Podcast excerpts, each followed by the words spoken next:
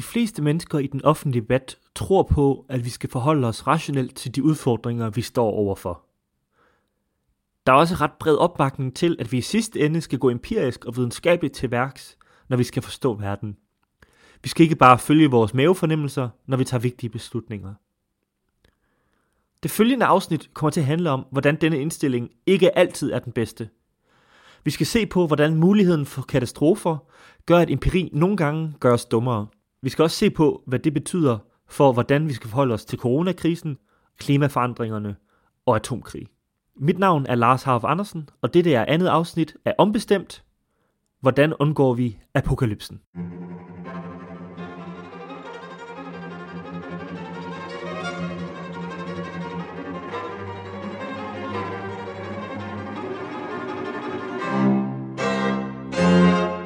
Kapitel 1 Mediokristan og Extremistan For nogle måneder siden så jeg for første gang den HBO-serie, der hedder Chernobyl.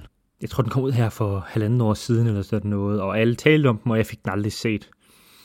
Og øh, det var virkelig vigtigt en god serie. Der var mange ting, der var gode i den, udover at være bare dramatisk. Så ramte den ligesom ned nogle ting, som man siger, den, øh, den støttede mig i nogle af mine kæpheste. Jeg, en af de ting, jeg har været træt af i lang tid, det er sådan, der, der er sådan en narrativ om, at diktaturer er meget sådan effektive, og at vi ligesom står med et valg på den ene side og har sådan et rodet demokrati, som er moralsk rigtigt, men ikke som fungerer i praksis, og så diktatorer, der ligesom kan løse det hele. Det er sådan en klassisk propaganda, som jeg også har hørt mange progressive mennesker sådan gå videre med, og, jeg, og det driver mig til vanvid. Og jeg synes, Tjernobyl viser rigtig godt de ting, der ligesom gør, at diktaturer tit er nogle enormt ineffektive og overbyråkratiske systemer, snarere end den her effektive øh, metodologi. Men, men det er faktisk ikke det, jeg vil snakke om i dag det, jeg vil snakke om, er noget andet, jeg kom til at tænke på, da jeg så Tjernobyl. Og øh, det er katastrofer som sådan, eller, eller mere præcist, øh, vigtigheden af usandsynlige begivenheder. Da, da jeg gik i øh, gymnasiet, var jeg meget, øh, meget sådan kontrær type, og ligesom øh, elskede ligesom at sige de ting, som, som folk ikke kunne lide at høre. Øh, det var i hvert fald mit eget selvbillede. Og på et tidspunkt havde vi en naturgeografi, hvor vi skulle lave alle skulle lave en eller anden planche omkring en eller anden form for energi. Så der var nogen, der lavede en planche om vindenergi, nogen, der lavede en om kulkraft, og jeg valgte at lave en om atomkraft. Og i den her øh, fremlæggelse af planche omkring atomkraft, der valgte jeg at gå ud og være meget pro-atomkraft. Mest fordi jeg vidste, det ville, øh, det ville irritere øh, folk. Og øhm, når man skal snakke om atomkraft, så er Tjernobyl-ulykken aldrig langt væk der er ligesom mange argumenter imod, der er det med atomaffaldet og sådan. Men det er altid det her med Tjernobyl, der kommer tilbage.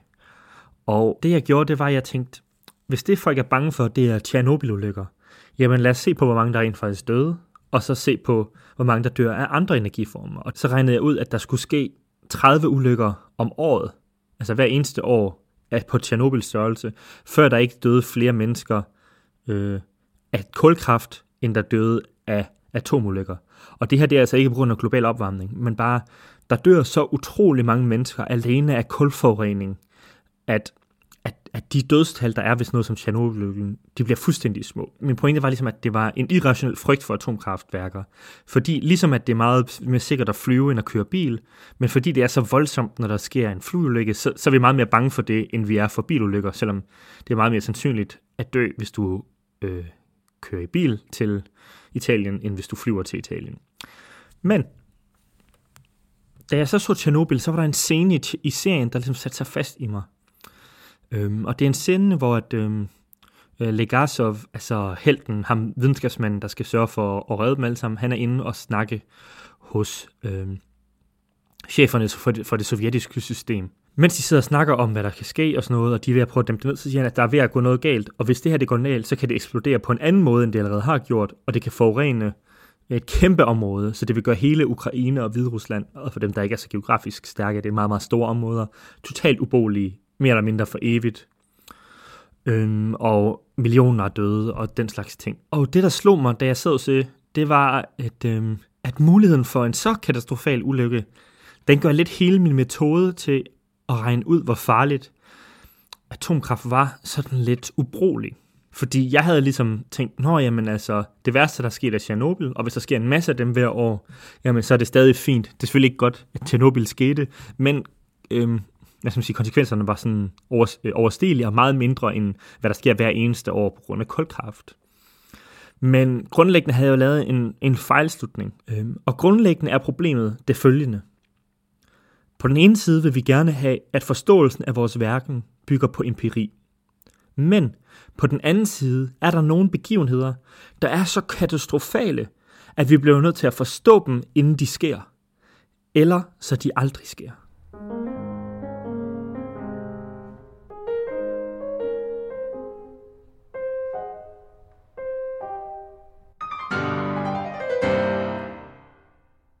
I 2007 skrev Nassim Taleb bogen The Black Swan, som handler præcis om det her problem. Hvordan forholder vi os til potentielt katastrofale begivenheder? Det Taleb siger, det er, at der findes som grundlæggende to verdener. Der findes Extremistan og Mediocristan. Mediocristan, det er de dele af verden med meget små udsving. Det er de dele af verden, hvor at enkelte begivenheder ikke ændrer, hvordan det hele fungerer ret meget. Forestil jer for eksempel et pizzeria. Hver enkelt dag i et pizzeria kommer ikke til at ændre, hvordan det går med pizzeriet som helhed. Der findes ingen dage, hvor et pizzeria sælger 30.000 øh, pizzaer. Der findes ingen dage, hvor at hvis den her dag forsvandt, så vil pizzeriet gå ned og hjem. Der er ikke de store overraskelser. Hvis du ser på en uge i et pizzerias liv, vil den nogenlunde kunne forklare hele året. Det er altså mediocristan. Det er der, hvor hver enkelt begivenhed ikke betyder meget. Et eksempel på extremistan kunne derimod være en forlægger. En forlægger arbejder også fem dage om ugen, øhm, men om et forlag går godt eller dårligt, kan sagtens blive afgjort af en enkelt bog. Det kan sagtens være, at et forlag har haft fiasko efter fiasko, og så øh, betaler de J.K. Rowling for at lave en Harry Potter-bog, og så bliver de stinkende rige, som alt andet er gået galt. Det er extremistan. Der, hvor en enkelt usandsynlig begivenhed kan ændre alting. Så nogle ting er drevet de her, hvad der sker til hverdag, mediocristan, og med andre ting er det alle de ekstreme begivenheder, der driver det hele. Det vigtige i, i Talebs bog er ikke så meget, om det er en fordel, at tingene er ekstreme eller ikke ekstreme. Det kommer lidt an på, hvad det er. Problemet er, at det tit er umuligt eller tæt på umuligt at få empirisk viden om ekstreme fænomener. Når vi er i ekstremistan, bliver vi tit dummere af empiri i stedet for klogere. Og for at forstå, hvorfor det er sådan, øh, så henviser Taleb til en, en gammel historie, som øh, Bertram Russell fortæller. Den gamle historie om hønen og bundemanden. Historien går på, at der er en høne, og hver eneste dag kommer bundemanden og fodrer hønen. Hønen lærer efterhånden, at bundemanden er en ven, og at hvis han ligesom kommer hurtigt hen til bundemanden, så vil han altid få det bedre, fordi han får mere mad hver eneste dag. Og det her øh, fortsætter, og hønen får mere og mere empirisk begrundelse for det her, indtil den skæbnesonger dag, hvor bundemanden kommer med en økse og hugger hovedet af hønen. Pointen med den her historie er, at empirisk viden ofte er totalt ubrugelig i ekstreme miljøer. Hønen troede, den var i Mediocristan, hvor dens interaktioner med bundemanden ville være positive, men også relativt ubetydelige hver for sig.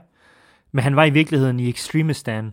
Der fandtes nogen udfald af interaktioner med bundemanden, som var katastrofale. Ekstremistan ligner altså ofte mediokristan, indtil det går galt. En frisørforretning kan du blive klog på, om den kan betale sig ved at køre den i et stykke tid, så vil du se, hvor meget du tjener. Det kan være, at det ændrer sig, men du vil grundlæggende kunne få en idé om det. Men hvis du er forfatter, og du ikke slår igennem de første fem år, så ved du ikke, om du er lige ved at slå igennem om lidt, eller om du aldrig vil slå igennem.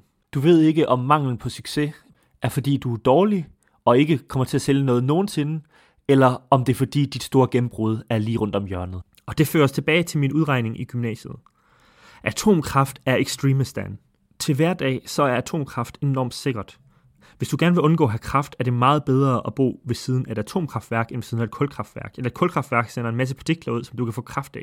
Det gør et atomkraftværk ikke. Det sender ikke stråling ud. Det er et meget, meget sikker form for energi. Men det kan eksplodere. Og, og når det sker, kan det være fuldstændig katastrofalt. Det kan pludselig være kontinentudslættende. Og det betyder, at den her naive empiriske tilgang, som jeg havde i gymnasiet, er fuldstændig ubrugelig, fordi atomkræfter er ekstremistan, kulkræfter er mediocrestan. Og når man først har læst den her bog, jeg læste den tilbage i foråret af Taleb, så begynder man at se det alle steder. Øhm, I finans, under finanskrisen havde man bildt sig selv ind, at, øhm, at øh, afkast af aktier og økonomisk udvikling var, var normalt i gennemsnit. Altså det var mediocrestan hvad hedder det, man havde i løbet af 90'erne og frem til den store krise øh, erfaret, at selv når det gik dårligt, så gik det aldrig rigtig katastrofalt. Man, ligesom, øh, man gik og bobbede sig øh, hen ad vejen, og en gang imellem så gik børsen aktierne op, og nogle gange, og, og nogle gange ned, men for det meste op. Øhm, og de, det var små choks, og de var sjældent systemiske. Mere teknisk kan man sige det på den her måde, at man var begyndt at modellere markedsbevægelser som sådan øh, med normalfordelinger, og ikke andre sandsynlighedsfordelinger med det, man kalder fede haler, altså med mulighed for ekstreme outcomes. Men så pludselig skete det. Hele finanssystemet kollapsede på samme tid. Det viste sig, hvad man havde vidst tidligere, at finansverdenen er ikke mediocrestan, den er extremistan. Det er et kaotisk system. Og når man, når man har lært den her teori, begynder man også at se, at altså, nogle forandringer ikke nødvendigvis er gode eller dårlige, men de ændrer en situation fra at være nom, øh, mediocre stand, altså normal, til at være et kaotisk extreme stand system. Det klassiske eksempel er atomvåben. Mange har sagt, at øh, når vi ikke har haft de her verdenskrige siden 1945, har faktisk haft historisk lidt krig de sidste øh, 70-80 år, jamen altså, så er det på grund af atomvåben, fordi at atom krig vil være så katastrofalt, så har man ikke krig mere. Andre har sagt, at atomvåbne vil blive vores død.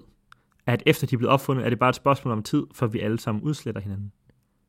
Og måske har de begge to ret. At vi er gået fra mediocrestan til ekstremistan, hvor før døde folk regulært i krig. De døde hele tiden, men man havde aldrig en verdensudslettelse. Så kan det være, at vi nu er i et system, hvor at normalt sker der ingenting. Normalt dør næsten ingen mennesker. Men en skøn dag er der en, der trykker på knappen, og så dør vi alle sammen. Pointen er, at både afslutningen af krig og et skift, hvor krig bliver sjældent, men så pludselig fuldstændig katastrofalt, vil se ens ud empirisk. De to situationer vil ikke kunne skældnes. Så derfor kan en situation, hvor vi er gået imod mere katastrofal risiko, blot virke som, at vi er gået imod mindre krig.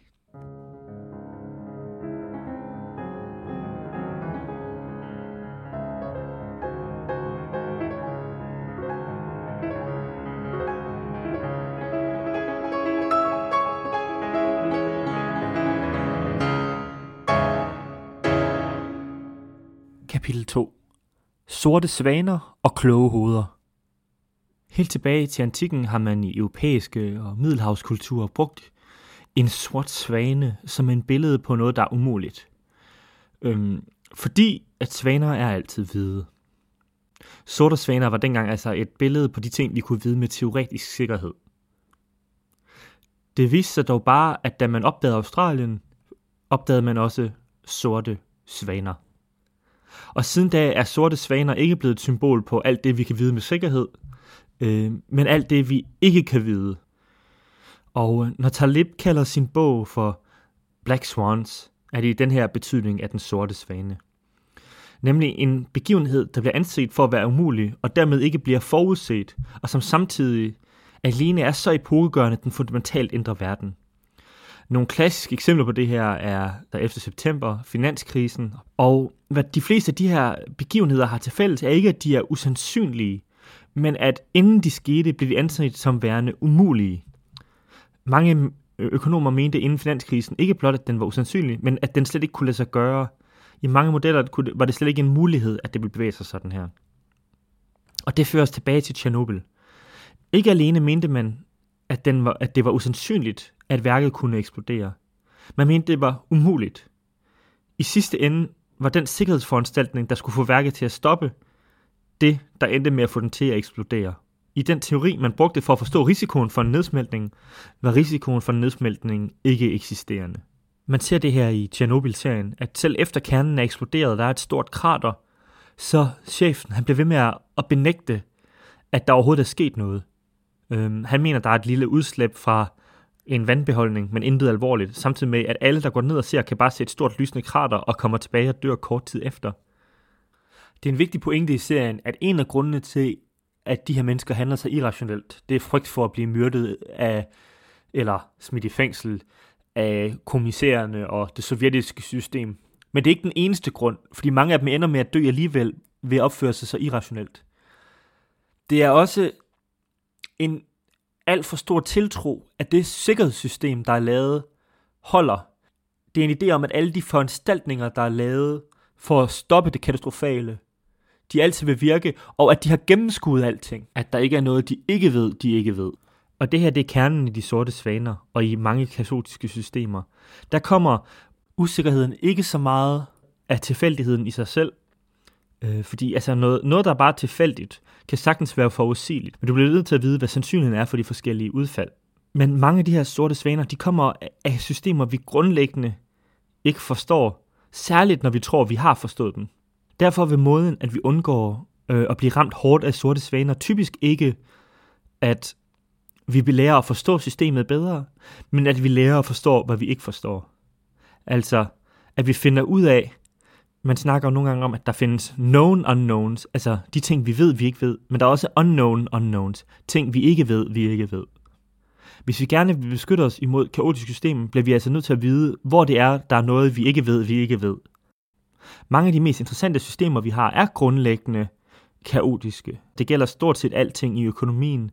Det gælder enkelte menneskers valg. Det gælder de fleste samfundsvidenskaber, at det er grundlæggende kaotiske systemer, hvor vi ikke forstår den grundlæggende model for verden godt nok til, at vi ofte kan bruge empiri direkte til at sige noget særligt interessant om verden. Det betyder ikke, at vi skal holde op med at lave modeller over de her ting.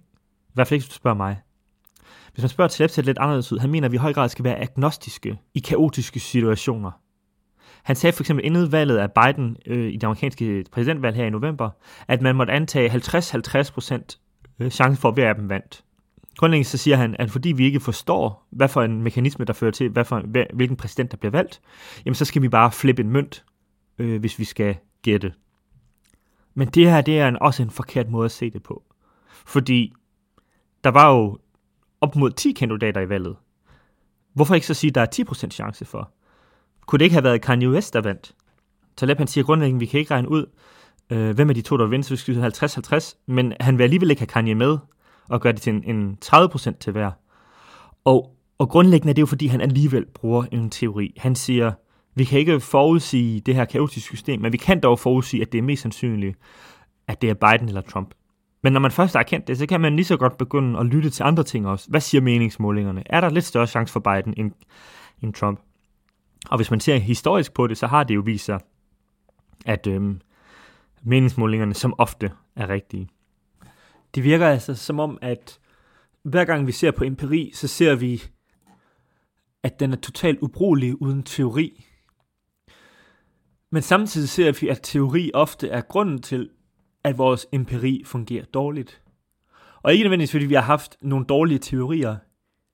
Øhm, hvis vi igen ser på Tjernobyl, så havde de da sikkert ret i, at givet, at, altså, havde de sikkert en, hvis vi ser på Tjernobyl og ideen om, øh, at sikkerhedsforanstaltningerne gjorde det umuligt, at der kunne gå noget galt. Pointen er ikke, at det har været nogle dårlige teorier, men at, fordi så bliver det for let at bare smide det hen. Jo, men vi skal bare øh, lade være at være dumme, ligesom russerne. Det er ikke det, det handler om. Det, det handler om, det er, at vi skal være ydmyge omkring, at vores empiri ingenting er værd uden en teori, men også, at vores teorier kan være uforudsigeligt forkerte og dermed ødelægge både fremtidig teori og fremtidig empiri. Efter min mening handler det derfor meget mere om omkring en ydmyghed. Vi skal have det med i vores teorier, at vores teorier sandsynligvis er forkerte på måder, vi ikke ved.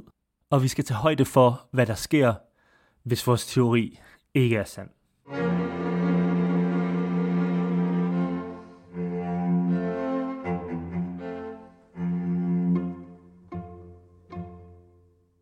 Udover at se på, om systemer er kaotiske, altså om de er uforudsigelige, så er der to sider af sådan en black swan her, eller en mulig katastrofal begivenhed, og det er nemlig, at den er katastrofal. potentielt. Så at forstå, hvilke sange, der bliver populære i de næste måned, eller man starter bliver, succes, bliver en succes, det er kaotiske systemer. Men det er svært at forestille dem virkelig gå galt. Kulkraftværker er på mange måder en værre øh, form for energiudvindelse end atomkraftværker på stort set alle måder. Øhm, men vi ved også nogenlunde, hvad worst case scenario er for dem, i hvert fald i forhold til luftforurening. Øhm, og grunden til, at vi ikke frygter en nedsmeltning af et kulkraftværk, er at ikke, at de har lavet en eller anden form for smart sikkerhed i kulkraftværkerne, øhm, men at der ikke er en radioaktiv kerne i et kulkraftværk. Den kan ikke eksplodere, og hvis, eller jo, det kan den godt, men man kommer ikke til at lægge øh, hele Ukraine og Hviderusland øde, hvis et kulkraftværk eksploderer. Mekanismen for, at det her kunne ske, er simpelthen bare ikke til stede. Der er en kvalitativ forskel på ting, der ikke kan gå galt, fordi de er sikrede, og ting, der ikke kan gå galt, fordi de grundlæggende ikke har kapaciteten til det. Og det fører os til coronaepidemien. Da epidemien ramte Danmark og verden, var der meget, vi ikke vidste om den, men i endnu højere grad var der meget, vi ikke vidste, vi ikke vidste om den. Epidemi er et klassisk eksempel på den her måde på et kaotisk system, men også et kaotisk system med katastro- mulige katastrofale følger. Vi vidste ikke, hvor hurtigt virusen ville smitte. Vi vidste ikke, hvornår vaccinen ville komme. Vi vidste ikke, hvad efterværende ville blive. Men mest vigtigt, vidste vi ikke, hvad vi ikke ved. Hvor mange havde for eksempel regnet med, at det kunne betyde hjerneskader. Jeg ved ikke, om det er sikkert endnu, at man får øh, mulige hjerneskader af corona, men jeg har i hvert fald ikke set, at de skulle være afkræftet endnu. Hvis man får pludselig hjerneskader efter en måned, og ingen vidste det, derudover så var de konsekvenser, der kunne være politisk og sundhedsmæssigt og socialt, også potentielt uoverskyggelige. Øhm, mange økonomer og andre socialvidenskabsfolk diskuterede, da de store lockdowns kom, hvorvidt det kunne betale sig. Og, og ret, ret ofte blev det her gjort med at lave sådan en simpel projektion om, så mange mennesker vil dø, og hvad koster det? Og øh, hvad er omkostningerne per person så? Og det her det er sådan et klassisk, en klassisk naiv empirisk tilgang, hvor man ikke tager tail risk alvorligt. Altså muligheden for usandsynlige, men katastrofale konsekvenser.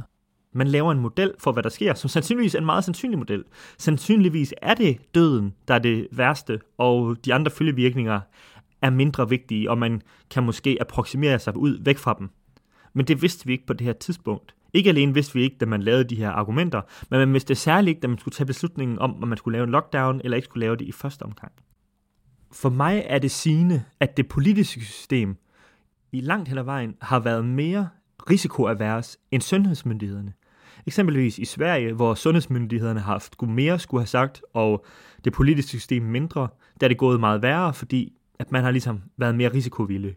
Man har ikke taget højde for de her tier risks. Og det, det, det er ikke fordi, jeg tror, at for eksempel Mette Frederiksen har en eller anden dyb forståelse af tail risks, men rent faktisk så ser man ofte, at mere, det er sådan en pointe hos Taleb også, at mennesker uden meget sandsynlighedsteoretisk skoling ofte har en dybere forståelse omkring, hvordan øh, sandsynlighed fungerer uden for sandsynlighedsregningen, end folk, der er blevet skolet meget i klassiske skoleeksempler. Han har to figurer i hans bog til at illustrere det her. Dr. John og Fat Tony. Og Fat Tony, han er sådan en gangster fra Brooklyn, og Dr. John, han er en akademiker. Og de bliver begge to stillet spørgsmålet. Hvis du har kastet en 6-sidet terning 50 gange, og den har været en 6'er hver eneste gang, hvad er chancen så for, at det bliver en 6'er næste gang? Og Dr. John, han siger jo selvfølgelig, det er en sjettedel. Fat Tony, han siger, 100% det er falske terninger. Og hvad siger den her historie noget om? Jo, men den siger noget om, altså hvem har rent faktisk ret i virkeligheden? Hvis det, stod, hvis det var en rigtig situation, så ville Fat Tony selvfølgelig have ret. Men Dr. John, han, han, kan, han er akademiker, han kan slet ikke tænke ud af sin model. Dr. John, han er så fanget i sin model, at han ikke kan bruge sin common sense. Selvfølgelig er der ikke en almindelig terning, som har slået en 56 gange i streg. Den eneste forklaring må være, at modellen er forkert. The dice are loaded. Og igen, hvis du tager på universitetet, du kunne sagtens få det her spørgsmål, gymnasiet eller øhm, på universitetet, og der ville du få fejl, hvis du sagde som Fat Tony, men Fat Tony har ret tydeligvis ret. Og det er basalt set den samme fejl, som mange journalister og akademikere øh, de, de, de, de gør nu omkring, at lockdownet var unødvendigt det er, at de kan ikke se ud af modellen. De har fået en model, men de tænker ikke på, hvad er sandsynligheden for, at modellen er forkert. Det betyder ikke, at der er jo masser af akademikere. Alt det her, det er jo, Taleb er jo selv en slags amatørakademiker, så det er jo ikke fordi, at der ikke er erkendelse af det her inden for akademiet. Meget af det her er jo bare populariseringen af klassiske filosofiske og statistiske pointer. Når vi først ved, hvordan det gik, kan det virke tåbeligt at have taget en masse foranstaltninger, efter at det ikke gik galt. Men hele pointen er, at vi ikke ved, hvordan noget går, inden det går. Det svarer til at smide en sekssidig terning og få en træer, og så sige, se, vi behøver ikke være bange for at slå en ener.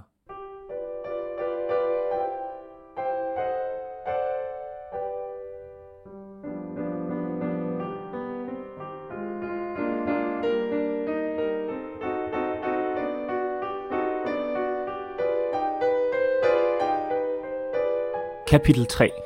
Den evige linedanser.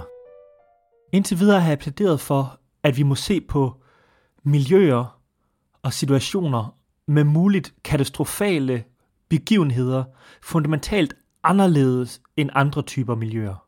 Jeg har argumenteret for, at det vi skal gøre, det er at identificere de her unknown unknowns, og jeg har plæderet for, at vi bliver nødt til at identificere, hvilke dele af verden, hvor der er potentielle katastrofale udkom, og så dermed tage sikkerhed for dem også uden for vores modeller. Altså, vi bliver nødt til at tage højde for, givet det her det er noget, der kan gå fundamentalt forkert, hvordan kan vi så sørge for, at vi, er, at, at vi ikke får en katastrofal begivenhed, selv ved vores model er forkert. Men på mange måder er det her nogle af de lettere problemer i, i forhold til katastrofale begivenheder, fordi vi kan teoretisk set lukke alle atomkraftværker, øhm, og så har vi ikke risiko for atomnedsmeltning længere. Men en af grundene til, at vi har en klimakatastrofe på vej, er, at der var atommodstand tilbage i 70'erne og 80'erne. Atomkraftværker udleder ikke noget CO2. Øh, når de ikke nedsmelter, så er det noget af det reneste, vi kan overhovedet kan have. Det var hele pointen fra starten. Altså, kulkraftværker og andre former for fossile brændstoffer, de udleder ekstremt meget CO2. Men de udleder også enormt mange partikler, som er, som er ekstremt giftige for mennesker. Og den her CO2-del af det, den er ved at føre til en klimakrise, som også er potentielt katastrofal. Øhm, og lidt ligesom, altså langt de fleste, altså jeg, jeg tror en fejl mange laver, det er, at de tænker sådan, at, at sådan, hvis vi bare gør ingenting, så det, der vil ske med klimakatastrofen, det er ligesom, at, det, at hele jorden uddør og sådan noget. Og det er slet ikke, det er slet ikke der, vi er. Altså, langt sandsynligt, så hvis vi ligesom bare lader klimaet køre sin egen tur, så kommer der til at dø 100 millioner mennesker. Men altså, det kommer ikke til at være situationens ud, udslettelse. Der kommer stadig til at være noget, der hedder Danmark. Altså, og livet kommer til at ligne sig selv nogenlunde før. Det betyder ikke, at vi ikke skal løse problemet. Jeg hørte øh, Matthew Iglesias, øhm, en øhm, journalist fra Vox, øhm, snakke om, at at, katastrofe, altså, at klimakatastrofen, hvis den ligesom bare får lov at køre, vil nok være en katastrofe nogenlunde på niveau af 2. verdenskrig altså 100 millioner døde eller sådan noget. Og på den ene side, så hvis alternativet er, at vi lukker helt ned for samfundet, lukker alle fabrikkerne og sådan noget, altså 100 millioner mennesker er faktisk relativt lidt i forhold til, hvor mange der bliver reddet af moderne industri, moderne videnskab. Jeg tror virkelig, at mange mennesker underkender, hvor forfærdelig verden var før den industrielle revolution og den videnskabelige revolution. Vi kommer altså hurtigt op på 100 millioner reddet liv, hvis vi bare ser på, på industrialiseringen. Man kan så også sige, at hvis det eneste, vi skulle gøre for at vinde 18. verdenskrig, det var at bare, eller for at undgå den, at få Hitler til at overgive sig, det var at bygge nogle vindmøller, så ville man nok også tænke, det var en relativt lille pris at betale i forhold til at sende generationer af unge mænd til at dø på slagmarkerne og lade millioner af kvinder fra Berlin til Moskva voldtage og myrde. Men der, hvor jeg synes, at klima kan være potentielt katastrofalt, det er eksempelvis, at havene bliver mere og mere sure. Altså, de bliver mere og mere syrlige. De bliver mere og mere... Øh, pH-værdien falder. Og jeg er ikke klimaekspert. Det kan være, at jeg tager fejl på det her. Men for mig at se, så det, at vi har sådan en fundamental faktor, som hvor surt havet er, der bare lige så stille falder, det kan være, at der er en eller anden mikrobe, vi ikke engang kender, som pludselig dør, og den spiller en eller anden enormt vigtig rolle i økosystemet, som vi ikke kender. Øhm, det, altså en klassisk eksempel på sådan noget som det her, det var Mao, som i 1950'erne var træt af, at øh, at øh, fuglene spiste afgrøderne til folket, så derfor øh, erklærede han krig mod spurve, tror jeg det var, fik slået dem alle sammen ihjel, og så kom der så mange, øh, jeg tror det var laver, at øh, høsten slog fuldstændig fejl, og millioner af mennesker døde. Vi kan tit ikke gennemskue, hvad der er vigtigt i et økosystem, øh, og, og det kan derfor have katastrofale følger. Og jeg ved ikke, om syre er en ting, der kan være en fare for det. Men mit gæt vil være, at der ikke rigtig er nogen, der ved, om det her det kan få nogle fuldstændig katastrofale konsekvenser. Og det gør, at vi ikke bare kan lave sådan en gennemsnitsberegning, ligesom hvad er det mest sandsynlige scenarie i forhold til klimaændringer, og arbejde efter det. Vi bliver nødt til at se det som et potentielt katastrofalt system. Men hvordan vægter man så det i forhold til faren fra en nedsmeltning i Østeuropa?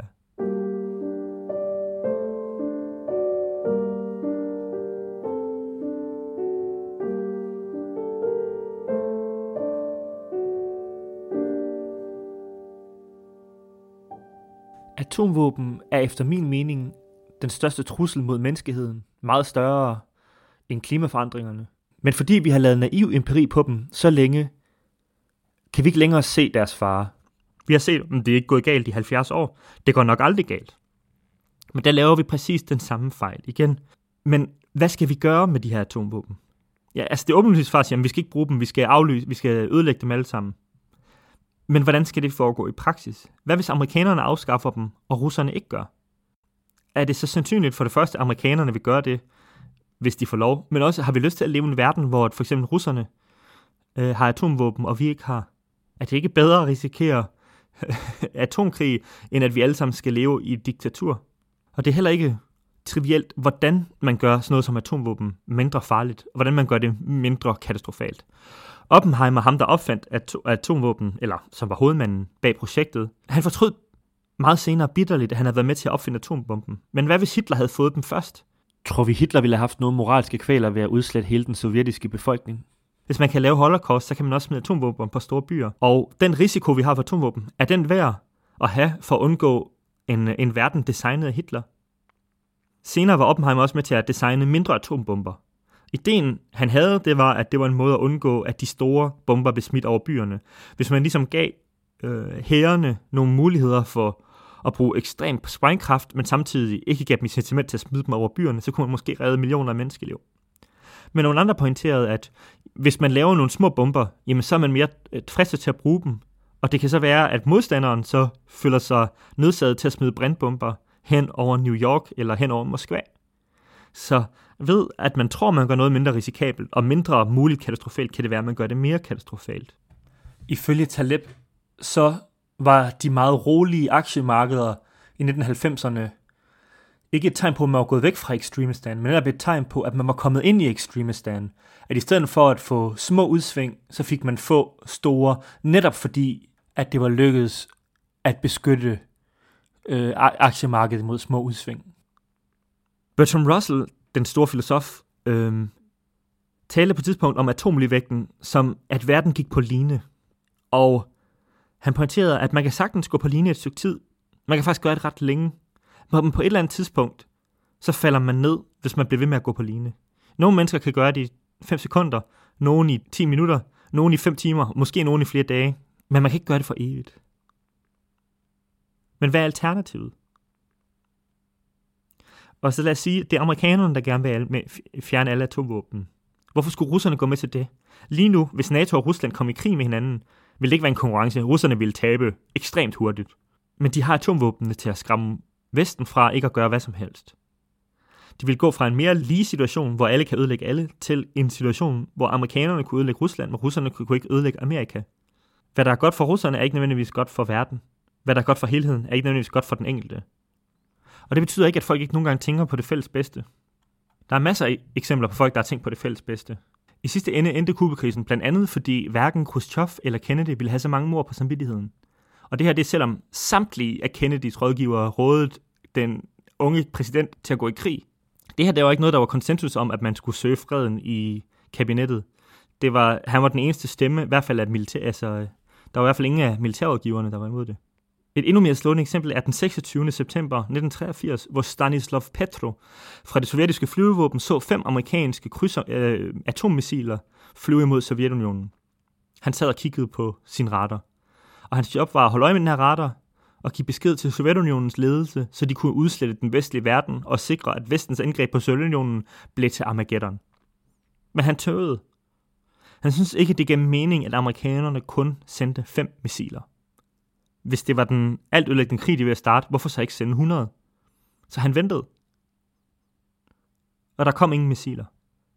Det var en fejl i det russiske computerprogram. Så verden overlevede. Fordi en mand havde lidt is i maven og et godt hjerte. Og i sidste ende også kunne bruge sin egen fornuft og ikke bare følge den model, han havde fået stukket i hånden. Men det fører os tilbage til Russell. Vi går på linje. Og vi har været heldige indtil videre. Endnu er verden ikke væltet af linjen. Men hvor længe? Hvad hvis der ikke havde været Stanislav Petro med de piokrater, man i Tjernobyl-serien ser lade tusindvis af mennesker dø for ikke at komme problemer med deres overordnede? Hvad nu hvis det var dem, der havde holdt øje? Eller tænk, hvis det ikke havde været en ung, idealistisk Kennedy, men en psykopat med en narcissistisk personlighedsforstyrrelse, der sad i det hvide hus. Det synes jeg desværre ikke er så svært at forestille sig.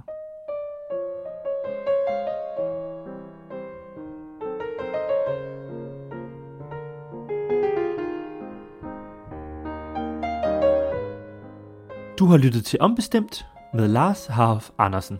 Tak til Julian Zweigård for feedback på afsnittet. Som det fremgik af afsnittet, er diskussionen i dag meget inspireret af Nassim Nikolab Taleb, særligt bøgerne Fooled by Randomness og The Black Swan. Begge disse bøger kan findes på saxo.com, eller hos Audible eller Mofibo som lydbøger. I min diskussion af atomvåben trak jeg en smule på et afsnit af podcastserien Hardcore History med navnet The Destroyer of Worlds. Chernobyl-serien kan også stadigvæk ses på HBO Nordic. Vi hører os forhåbentligvis ved lidt længere nede af limen.